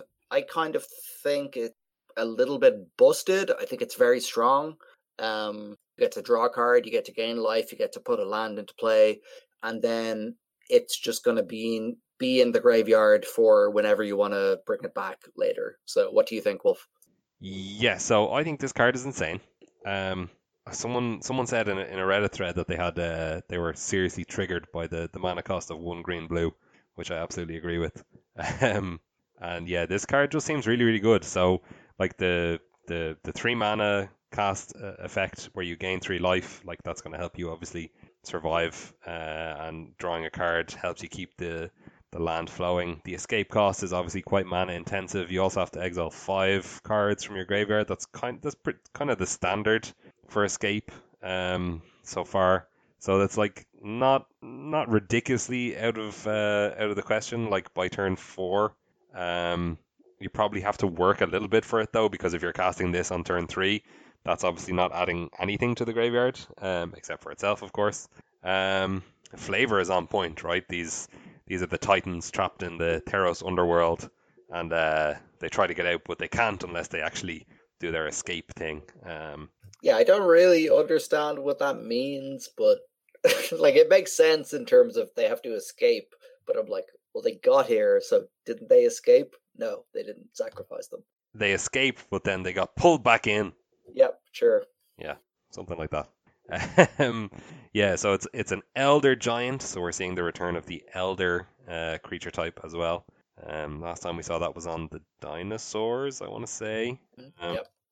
It's also a giant, so it doesn't get killed by the wrath that doesn't kill giants, that I can't remember the name of. The one that's the the, the creature side is called Realm Clo- Cloaked Giant. I can't remember what the adventure side is called. Yeah. The... It's called Big Clap on Arena. Exactly. Yeah. It always scares the shit out of me. Yeah. The Arena animation is the main thing that sticks out in my mind. Um, yeah, so this one just seems insane, right? Because it just keeps you, uh, keeps the resources rolling for you in order for you to like get into future turns and set this actually up on the board. Um, the ability. Yeah, and and you just don't care when after you cast the front side that you get to escape it. It's just good value. Yeah, I mean, as you said about Growth Spiral, it basically is Growth Spiral, but just for one more mana, plus you gain three life. So and it's a sorcery as well. And it's a sorcery, sure, yeah. Good. That that is a, a key part of Growth Spiral is uh, is being an instant. So it's maybe not quite as good. Like it's it's also comparable to Risen Reef, right? You're not going to get repeated triggers off it like you do at Risen Reef. Well, actually, you will, but uh, not in exactly the same yeah. way as Risen Reef. Um. Like, I was thinking, does this make, like, Yarok better in Standard? Uh, but you have to sacrifice it twice then. True, true. That's terrible. That's terrible. Uh, yeah, maybe. Same colors as Yarok, so I could see it, yeah. Yeah, with Risen Reef as well. Like, it's a, it's kind of like redundancy, and then you still have, like, big payoffs once you get to high mana, which both those cards let you do. Seems, like, pretty strong to me. Yeah. I just can't. Can't get over these cards. They're just insane. You just look at look at the numbers and you're like, wait a minute, hold on. Yeah. Also, we haven't talked about this fact, but it is a three mana six six. Even if you have to sacrifice it, there's got to be some busted, maybe janky way to like not sacrifice it and just end up with a three mana six six that does this stuff. I don't know how, but I feel like it's going to happen. Yeah. So one thing that Al pointed out, which is relevant for Standard, uh, is that in like Cat Oven decks, and we'll see this also with the uh, the next Titan, the, the black red one, you can w- with the trigger on the stack, you can sacrifice them, uh, and you still get their trigger, and, and then you get the Witch's Oven ability, and you'll get you'll make two food from it because it's six six. Yeah, that's that's pretty deep. That's pretty deep. Yeah, this t- I just don't understand how they're printing these cards. It's nuts. Man, I don't know. As I said on Facebook and the Irish Magic chat, I was like, they are just committed to printing the dumbest things possible at the moment in Magic the Gathering, and they can't be stopped. I mean, it's exciting. I'm excited. It is. It's exciting, but I'm also like, is this just another year where we just have to ban every rare from every set for the year? Yes. Um... All right, we'll, is it about my cube? We'll look at the other Titan in a moment, but first let's look at this um this card, which is named Eidolon on uh, on Scryfall, which is pretty good. That's pretty good, yeah. It's an enchantment creature, nymph. It's a two four. You may play an additional land each turn, and uh, lands you control are all basic land types in addition to their other types. Like- yeah, so it's like, I don't know what the exact card is. It's like Prismatic Omen plus Oracle of Moldiah, but only for... But you don't get to look at the top card of your library, and it's a two four, so it's like Corsair Crufix, but it's not for three mana. yeah. It's like an amalgamation of all those cards, basically. Yeah, yeah, it's in a similar space to, to all those cards. Um, doesn't provide any actual card advantage, but you do get to do some extra ramp with it uh, if you have the extra lands in your hand. So if you build your deck with lots of extra lands, you should be able to take advantage of it. The fact that it makes the lands you control, the, all the basic land types, is very interesting, because we have things like, for example, Nissa in Standard, which obviously then doubles your mana production because all your lands are forests. Um, we have Dread Presence. So that, oh yeah, that's insane. I, Holy shit. Um, it also helps you cast Niv-Mizzet Reborn. Yeah. Maybe the next you turn could, after you cast this guy. You can pretend that all your lands aren't plains, because those are pretty useless. Yeah. Um... Yeah, this card does a lot. I think it's, and I think it provides some turn three kills in like Valakut decks in uh, in Modern as well, right? Uh, yeah, I think. Well, yeah, it, it probably does actually. So it's like Arboreal Grazer on turn one, and then oh yeah, land. Then you're on two. Then on turn two, you can whatever Farseek or whatever, and play a land. On turn two, you play this. Or oh, on turn two, you play this, play a land. Yeah. So you're four, then turn three. Yeah, you play any ramp spell plus a Valakut. No, wait, you need four mana to scape shift. So yeah, you just scape shift, and this is in play. Well, you, you play you play two lands so that you have six in play, and then you scape shift, and you get four Valakuts and, and, and two of anything, two any lands. Oh yeah, and that's uh four times six. Yeah, twenty-four. So yeah. because because he himself, or is it because he makes the Valakuts mountains. So you have yep. Valakuts, see each seeing each seeing six mountains. So yeah, twenty-four damage. Even even without the combo aspect, uh, like I I've played a bunch of Valakut in Modern, and like Prismatic Omen always made Valakut into a much grindier deck, because it meant that like every land drop you made, like from the mid game, was just a bolt, and that was kind of how you played it a lot of the time.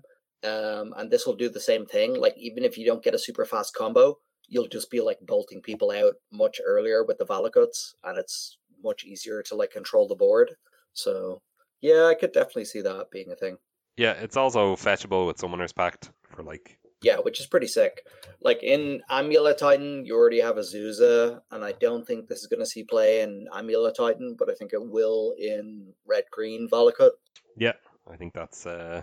I mean, look, people are going to try it in all those decks, right, to start with, and then we'll see which ones it, it, it belongs in. Yeah, like there could be like a red-green Valakut deck now just with bounce lands, just because Prismatic Omen plus play another land seems like pretty insane with bounce lands too. Like your bounce lands are mountains. Yeah, that does seem very good. So you just play like four Explorers, this. I don't know, yeah, it seems like, seems very cool. I think for Standard, it's like very good as well. Like in Standard, just being a three mana two four is like super important, so there's that.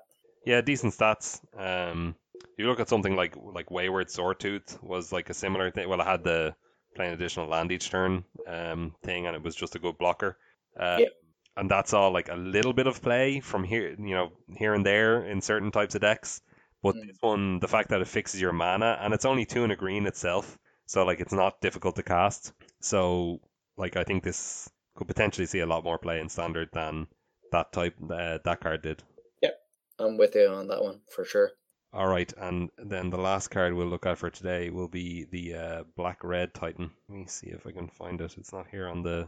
Oh, you mean the uh, two mana six six? Yes. Oh, cool. Well, that's that's all we need to say, I think. two mana six six. Yes, it is a two mana six six. You thought three mana six six was good. Well... I, I, yeah. Ooh, ooh boy. Um. All right, so it's Croxa, Titan of Death's Hunger. So it's Black-Red, Legendary Creature, Elder Giant. It's a six six. When it enters the battlefield, sacrifice it unless it escaped, so same clause as the other one. Uh, whenever it enters the battlefield or attacks, each opponent discards a card, then each opponent who didn't discard a non-land card this way loses three life. And then it also has escape for black, black, red, red, exile five other cards from your graveyard.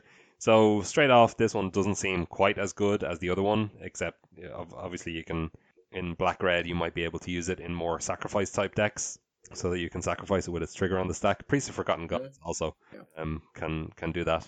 Um, actually, Priest of Forgotten Gods seems really good with this, because then Priest of Forgotten Gods makes two black mana, right? And then it also yeah. puts cards in your graveyard. So you might be able to escape early with it. Yeah, that's pretty decent, right?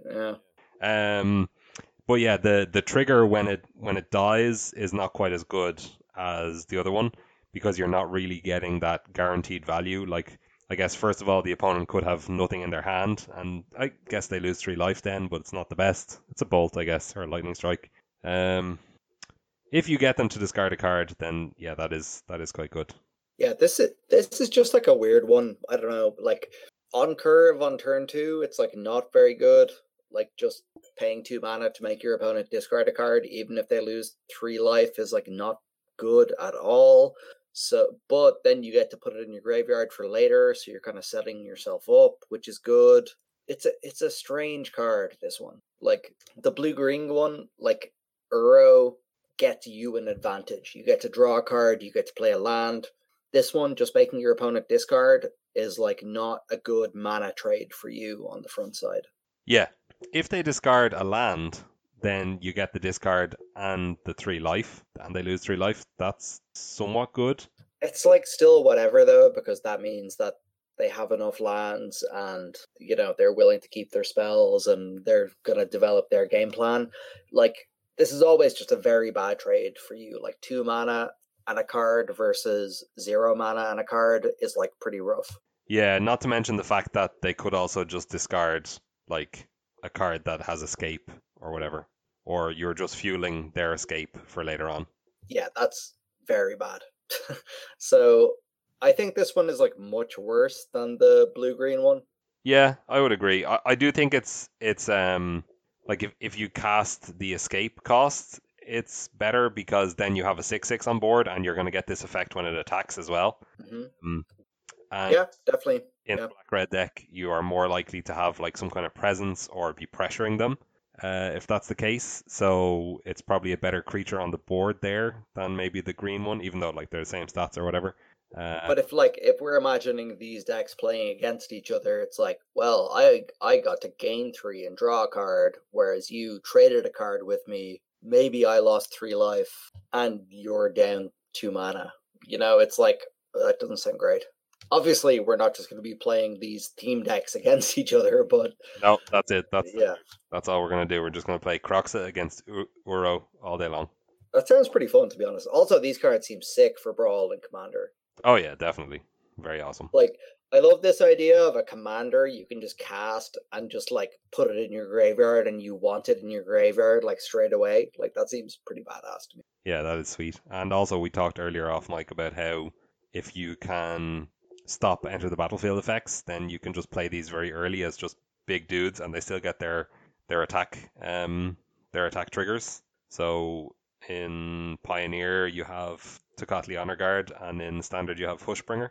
Obviously you're talking about three color decks there, but you know, whatever. Yeah, definitely, that's cool.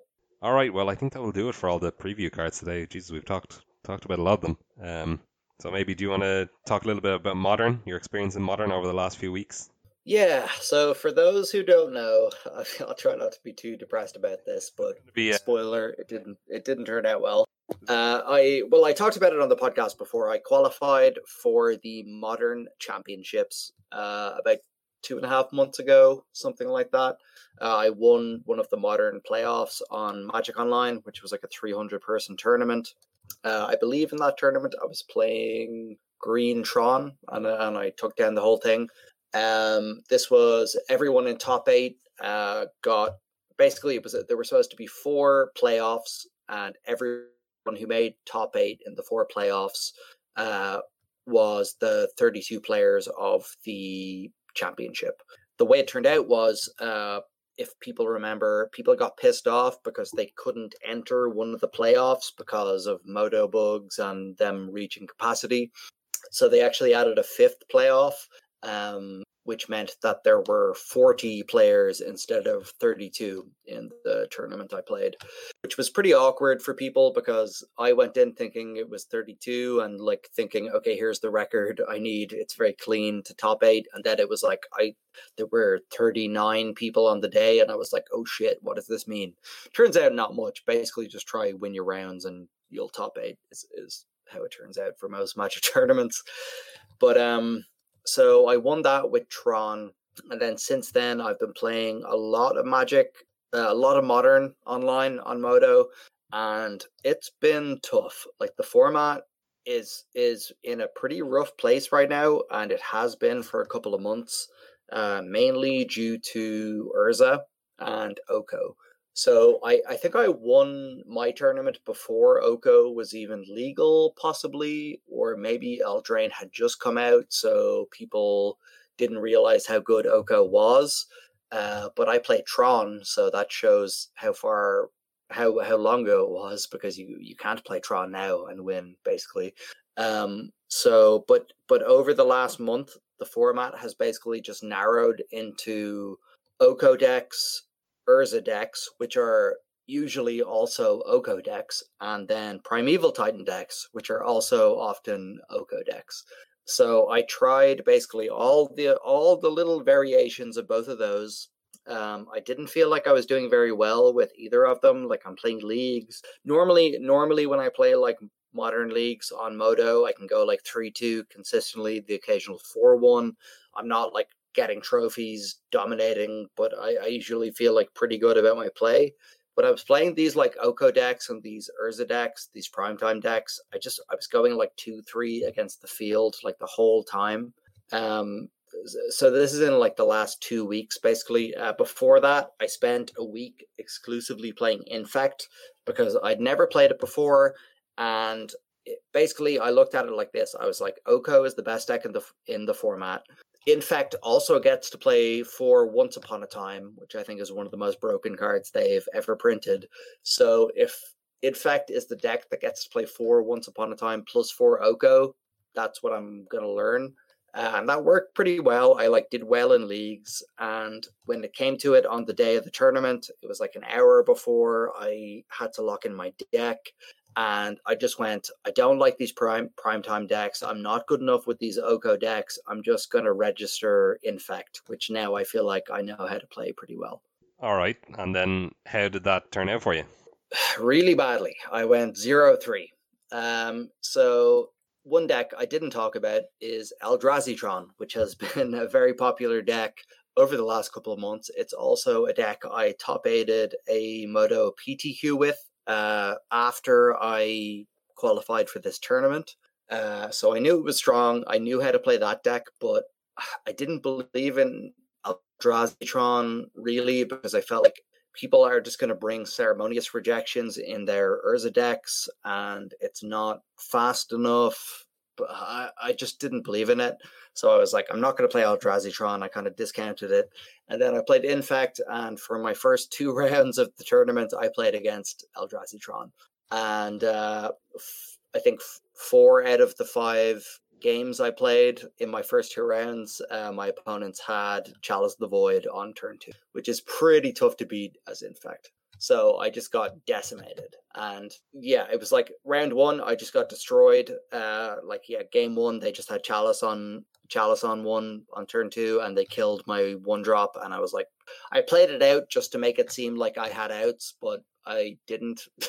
And that game two, um, I got stuff on board, uh, but they were all one drops, and then they got Tron and just played a Blast Zone uh, on one and just destroyed my whole board, and basically just put me down to like two permanents on turn five against Tron, uh, and that was it. So I just got absolutely smacked, and I was like, man, this is bad, this is bad.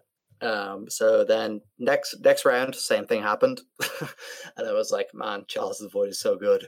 Uh, and I, I'm playing this one drop dominant deck. I just got I just got smashed. Um, and then I was still under the impression that I could possibly top eight, basically, if both of my opponents from the first two rounds went undefeated and I went undefeated from there on. I was like, it's still possible, so I'll play it. And I played against Devoted Druid combo, which is a very bad matchup for Infect, because they just have like Path to Exiles, and they don't really care about what you're doing, and then they just like assemble their combo and kill you.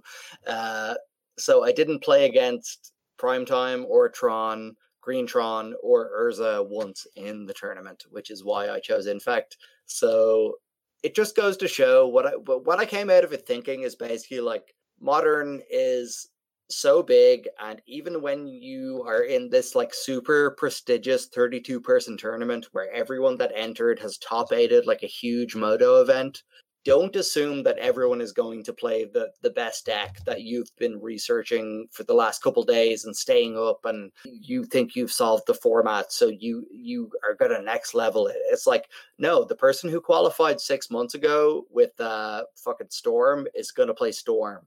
The person who qualified nine months ago with Devoted Druid is going to play Devoted Druid. And I totally missed on that, and I totally thought everybody would just be on the same level as I was and just play Urza, and I was totally wrong. So that's basically what I came out of it thinking, is basically, and I've I've tried to learn this lesson so many times over the course of my life and I've failed, but it's basically like, stop trying to outsmart yourself. Just just go with the actual best option. Stop trying to next level everyone. Yeah, oh, that's really unfortunate. Um, who are these people coming out of the woodwork with Eldrazzitron? Um Like, I just can't, I, I, I don't see Eldrazzitron just being, like, a good choice in that in that metagame. If you go on M T G Goldfish right now and go to the Modern section, Eldrazzitron is the most popular deck, so.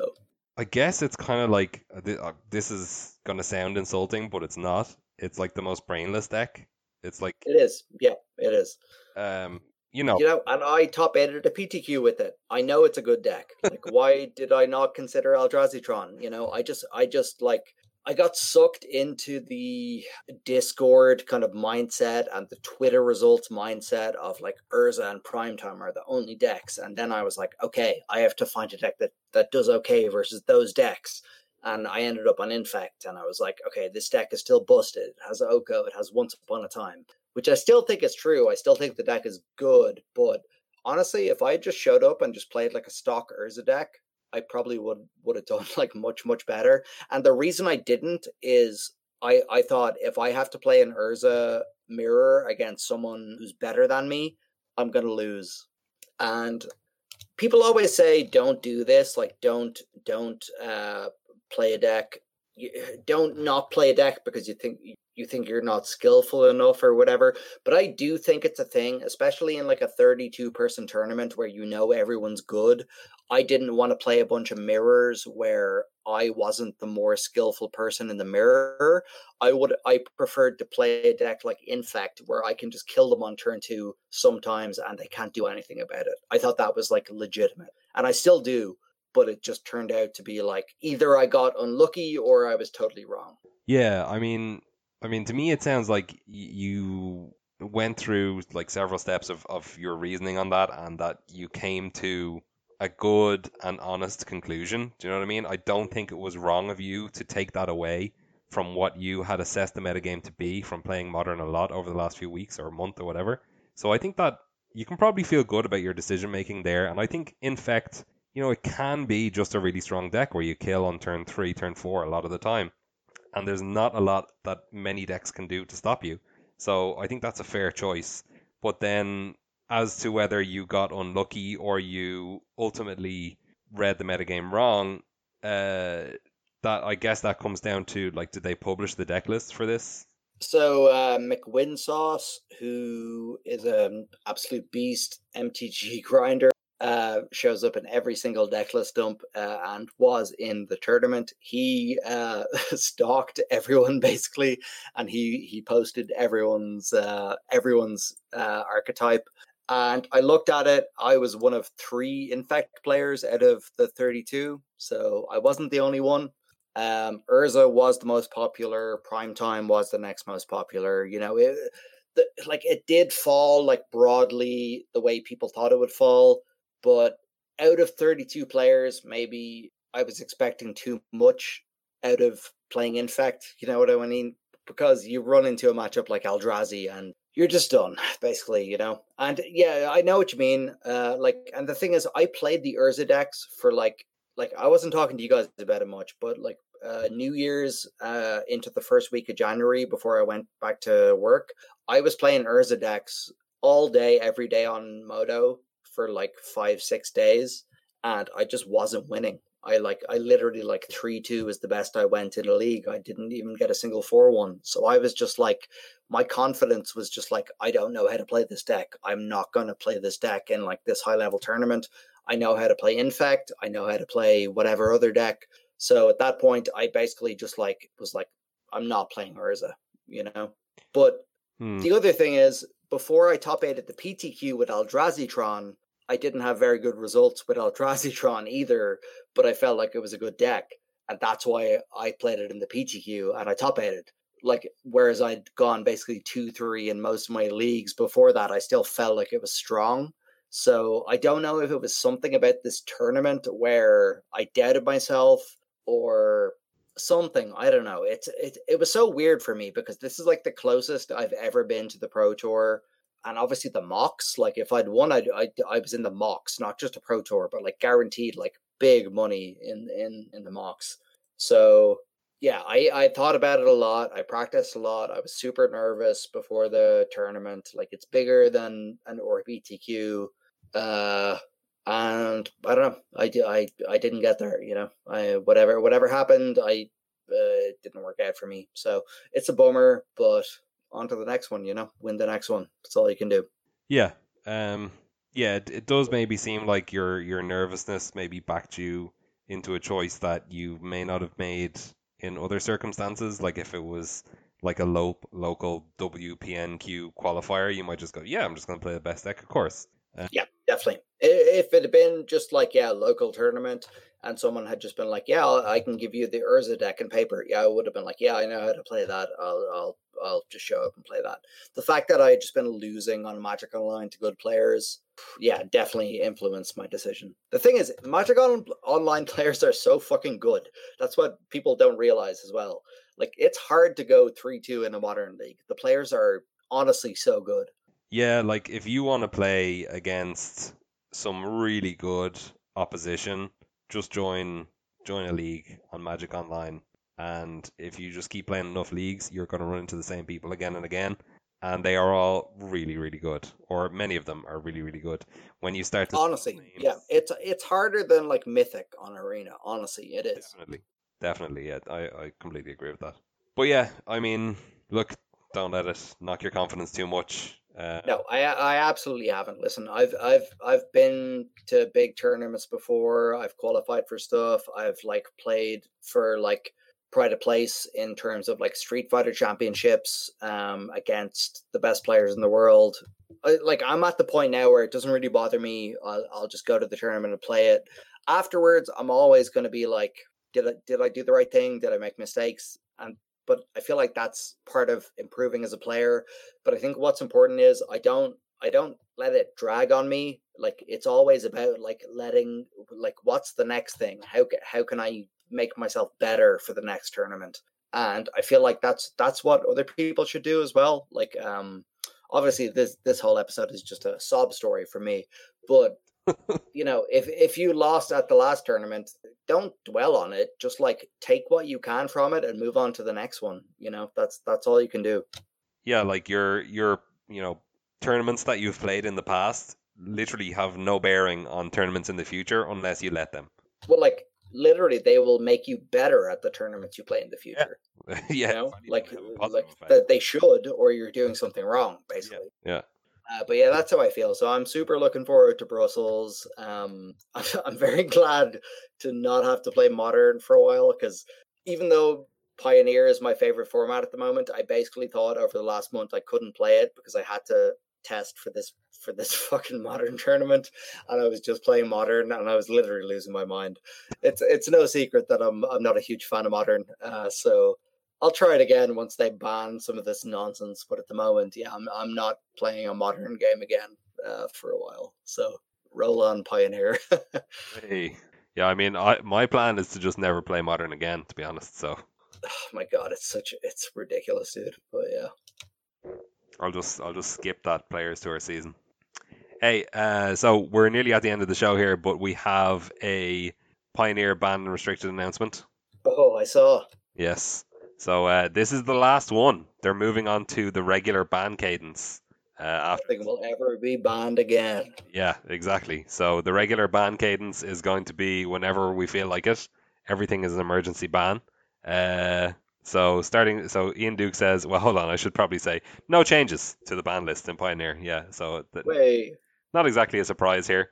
Um, and yeah, Ian Duke says, this is our last standalone Pioneer banning announcement. Starting next week, any changes to Pioneer will be part of our normal B N R announcement with all other formats and will not take place every week. Thank you to everyone who's been playing the format and helping to shape it into what it is today, and we're excited to see where the format goes from here. So, yeah, I think uh, Pioneer is in a reasonable place at the moment, even though I feel like the the, the, the deck selections have like narrowed a lot uh, since, obviously, the format's inception, but even... Even since the last round of bannings, it, it does seem like there's not that many decks that you can choose from to do well. Um, but yeah, now I've been pretty busy since I got home, like job hunt, Christmas, all that stuff. And I'm going to still be pretty busy because I'm, you know, moving next week and stuff like that. Um, but I'm excited to jump into Pioneer with uh, a bit more dedication and, and see what we can what we can learn and what we can break for uh, for Brussels. Honestly, the format is so good at the moment. Anyone who hasn't played it, I really recommend you check it out. It's it's so much fun. It's like it's still the Wild West, except for with the absolute bullshit band that you probably didn't want to play against in the first place. Um, there's maybe a little more of that, but you can go into this format, just play an interactive deck, put four Thoughtseize in your deck, or put four Wild Slash in your deck, or whatever. And there is no bullshit deck that will be you. You could just have good games of Magic. So, yeah, I recommend it. All right. And with that, we will wrap up the podcast. Uh, before we go, I will mention, again, our uh, affiliate program with inked gaming dot com. So you can click the link in the show notes or just go to inked gaming dot com forward slash Skullcrack. And you will be able to get ten percent off your entire order there of custom playmats with Ciarán's face. You can even put... Uh, oh, yeah. Chalice of the Void on there, and then a picture of Ciarán crying. That would work. Yeah, if you want. I don't know.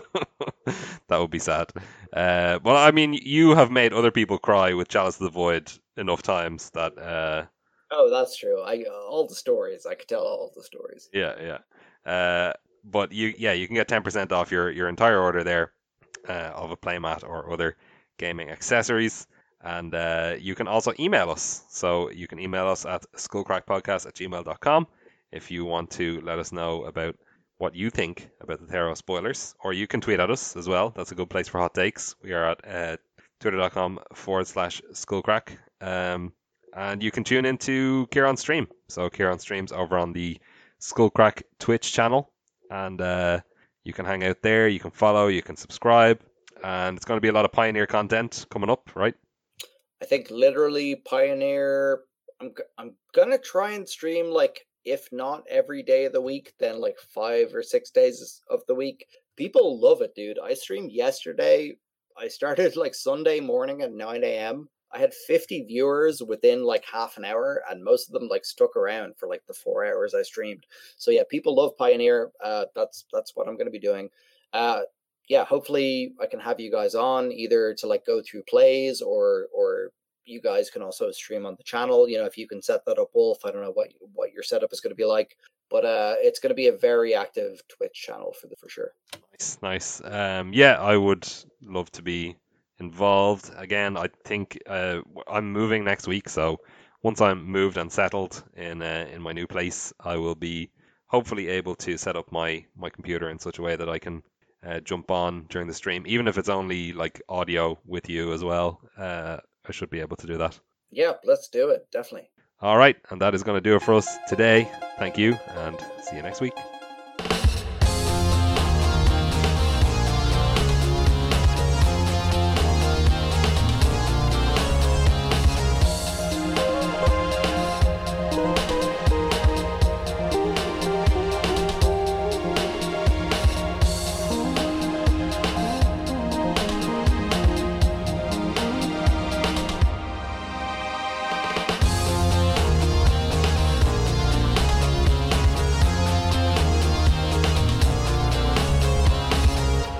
Welcome to Extra Turns, now starring Ciarán. Instead of Al, he's been kicked off. He is no longer the host of Extra Turns, except for he will probably be back next week. Uh, so as you guys all know, I'm part of an excellent trivia website called Learned League, w w w dot learned league dot com. It's a it's an amazing trivia website. You you sign up and you get to you get a daily quiz where you have to fight one on one against an opponent and uh, and answer six general knowledge trivia questions against them. But also on the off days, people uh, on the site offer themselves up and they come up with the one day specials uh, on various different topics. So since we're one on one this week, I'm going to go back in time. So this quiz is from May the tenth, twenty sixteen, and it is the Learned League one-day special, Magic the Gathering. And I'm going to ask David Wolf the twelve questions of the quiz. Oh, wow. This is uh, this is shocking, actually. I'm a bit surprised that there was a Magic the Gathering one. I didn't... There was. I didn't... Now, you will do, you will do very well, because keep in mind, this is for a general trivia audience. So you are like the expert at this. This is like Mastermind, except for this is your specialist subject, and they didn't realize it was your specialist subject. okay. Okay, so you ready? Yeah. Okay, question one. Black Lotus, Ancestral Recall, Time Walk, Time Twister, Mox Pearl, Mox Sapphire, Mox Jet, Mox Ruby, and Mox Emerald make up a complete set that is best known as what? Hmm, tough one to start off with. Yeah. I'm going to go with Power nine. You are correct. Question two. The Spark Mage shrieked, calling on the rage of the storms of his youth. To his surprise, the sky responded with a fierce energy he'd never thought to see again. This somewhat meta flavor text appears on the Magic twenty ten reprint of what card? I will say Lightning Bolt. Correct. Question three. In nineteen ninety-seven, a computer game version of Magic the Gathering was released by Microprose. To distinguish the game from its cardboard equivalent, it is commonly referred to by what name after the plane on which it is set? Um, Chandalar? Correct. Nice. Okay, this one, uh, this one, this one's very funny. It just says, identify this man. So I'm going to have to just paste the link to you in the chat, Wolf. Identify this man. Yeah. All right, uh, all right. Let me click on this link. Identify this man. um, this is a wonderful, wonderful picture which I've seen many times at the top of a uh, a Monday a Monday design article from the one and the only uh, Mark Rosewater. Incorrect. That is Gideon Jura. Oh God. No, correct. It is Mark Rosewater. Question five. According to a likely. Also, in case you guys, I know you, everyone listening thinks these questions are too easy, but imagine if you had never played Magic the Gathering before and you heard someone just nail these questions one after the other. You'd be fucking amazed. So there. You'd be so shocked. Yeah. So question five. According to a likely apocryphal story from the early years of the game, a tournament player achieved major success with what card, which he would rip up and throw at his opponent's permanents? Uh, Chaos Orb. Correct. Question six. Delver of Secrets, Archangel Avacyn, Huntmaster of the Fells, and Jace Vryn's Prodigy are among the seventy cards that share what notable distinction? Uh, they're double-sided. Correct. Double-faced, technically, but we'll give you it. Okay, okay. Okay. Question seven. Despite decades of popularity, Magic is infrequently advertised on television. In one of the few memorable commercials for the game, who did the designers send in to battle an orc when Raging Goblin is out sick?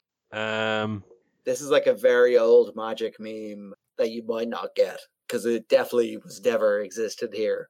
Yeah, no, I feel like I've seen this ad, um, but I really, because like this, yeah, I'm pretty sure this ad was like actually televised in America and not anywhere else. Yeah. Um, so I'm not sure. Hold on, let me think for a second. Uh, no, I have no idea. The answer, if I told you uh, it was it was similar to Dark Confidant, would that give you a hint? Similar to Dark Confidant? Um, no. No. The answer is Bob from Accounting. Oh, okay, okay. Yes, I remember this now. I remember this now. There you go. All right. Question eight.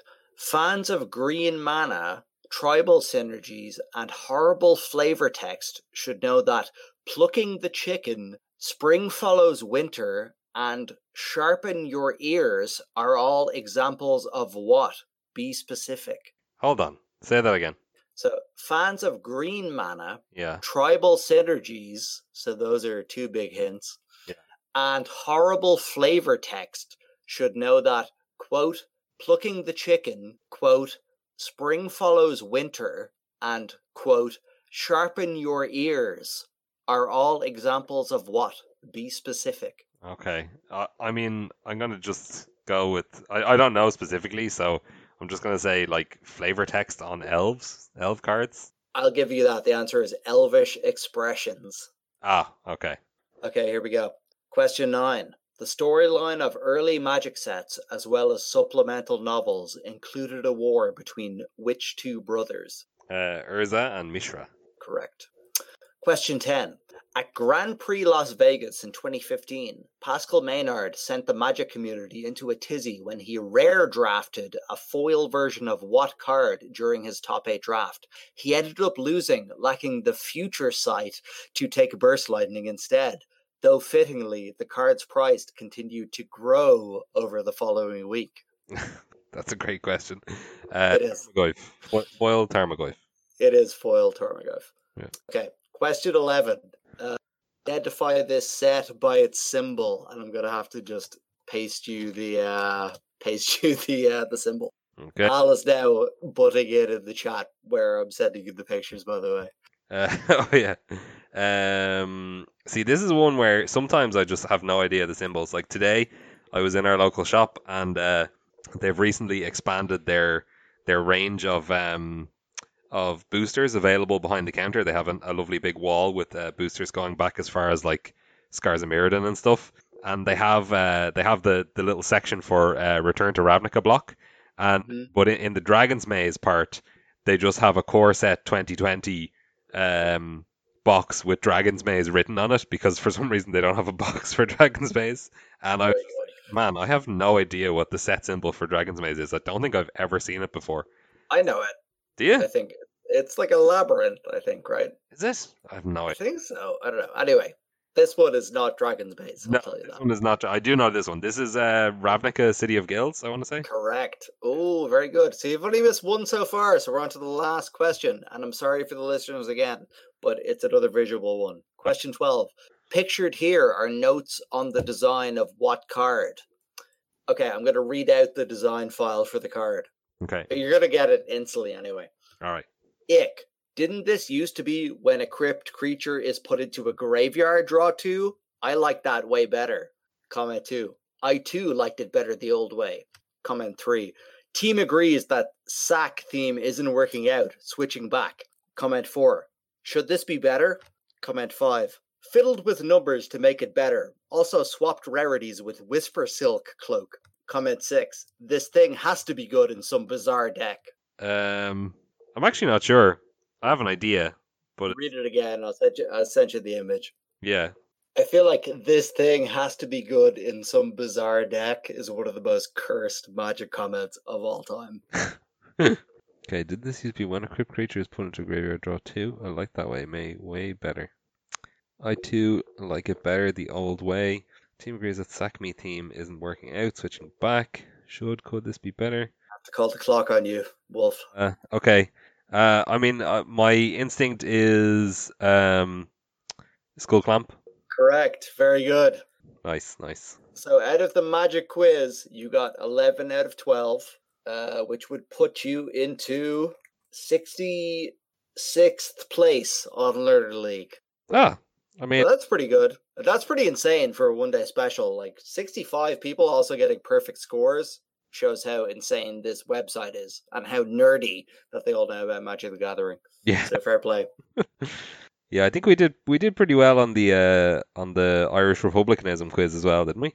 Oh, yeah. I got, like, top twenty, I think. Insane. There you go. Well, no, personally, me, I got top twenty. You guys got, you guys did pretty well, but uh, not as well as me. Not as well. Saying. That's fair. That's fair. And and we also did it together that time. So true. Yeah. All right. Well, I'm glad that I am the sixty-sixth best person in the world at Magic. Uh, that's how that works. Yep. Correct. Uh, yep. And we're going to leave it at that. And uh, that's going to do it for us this week. Bye bye. Slán, well, yep.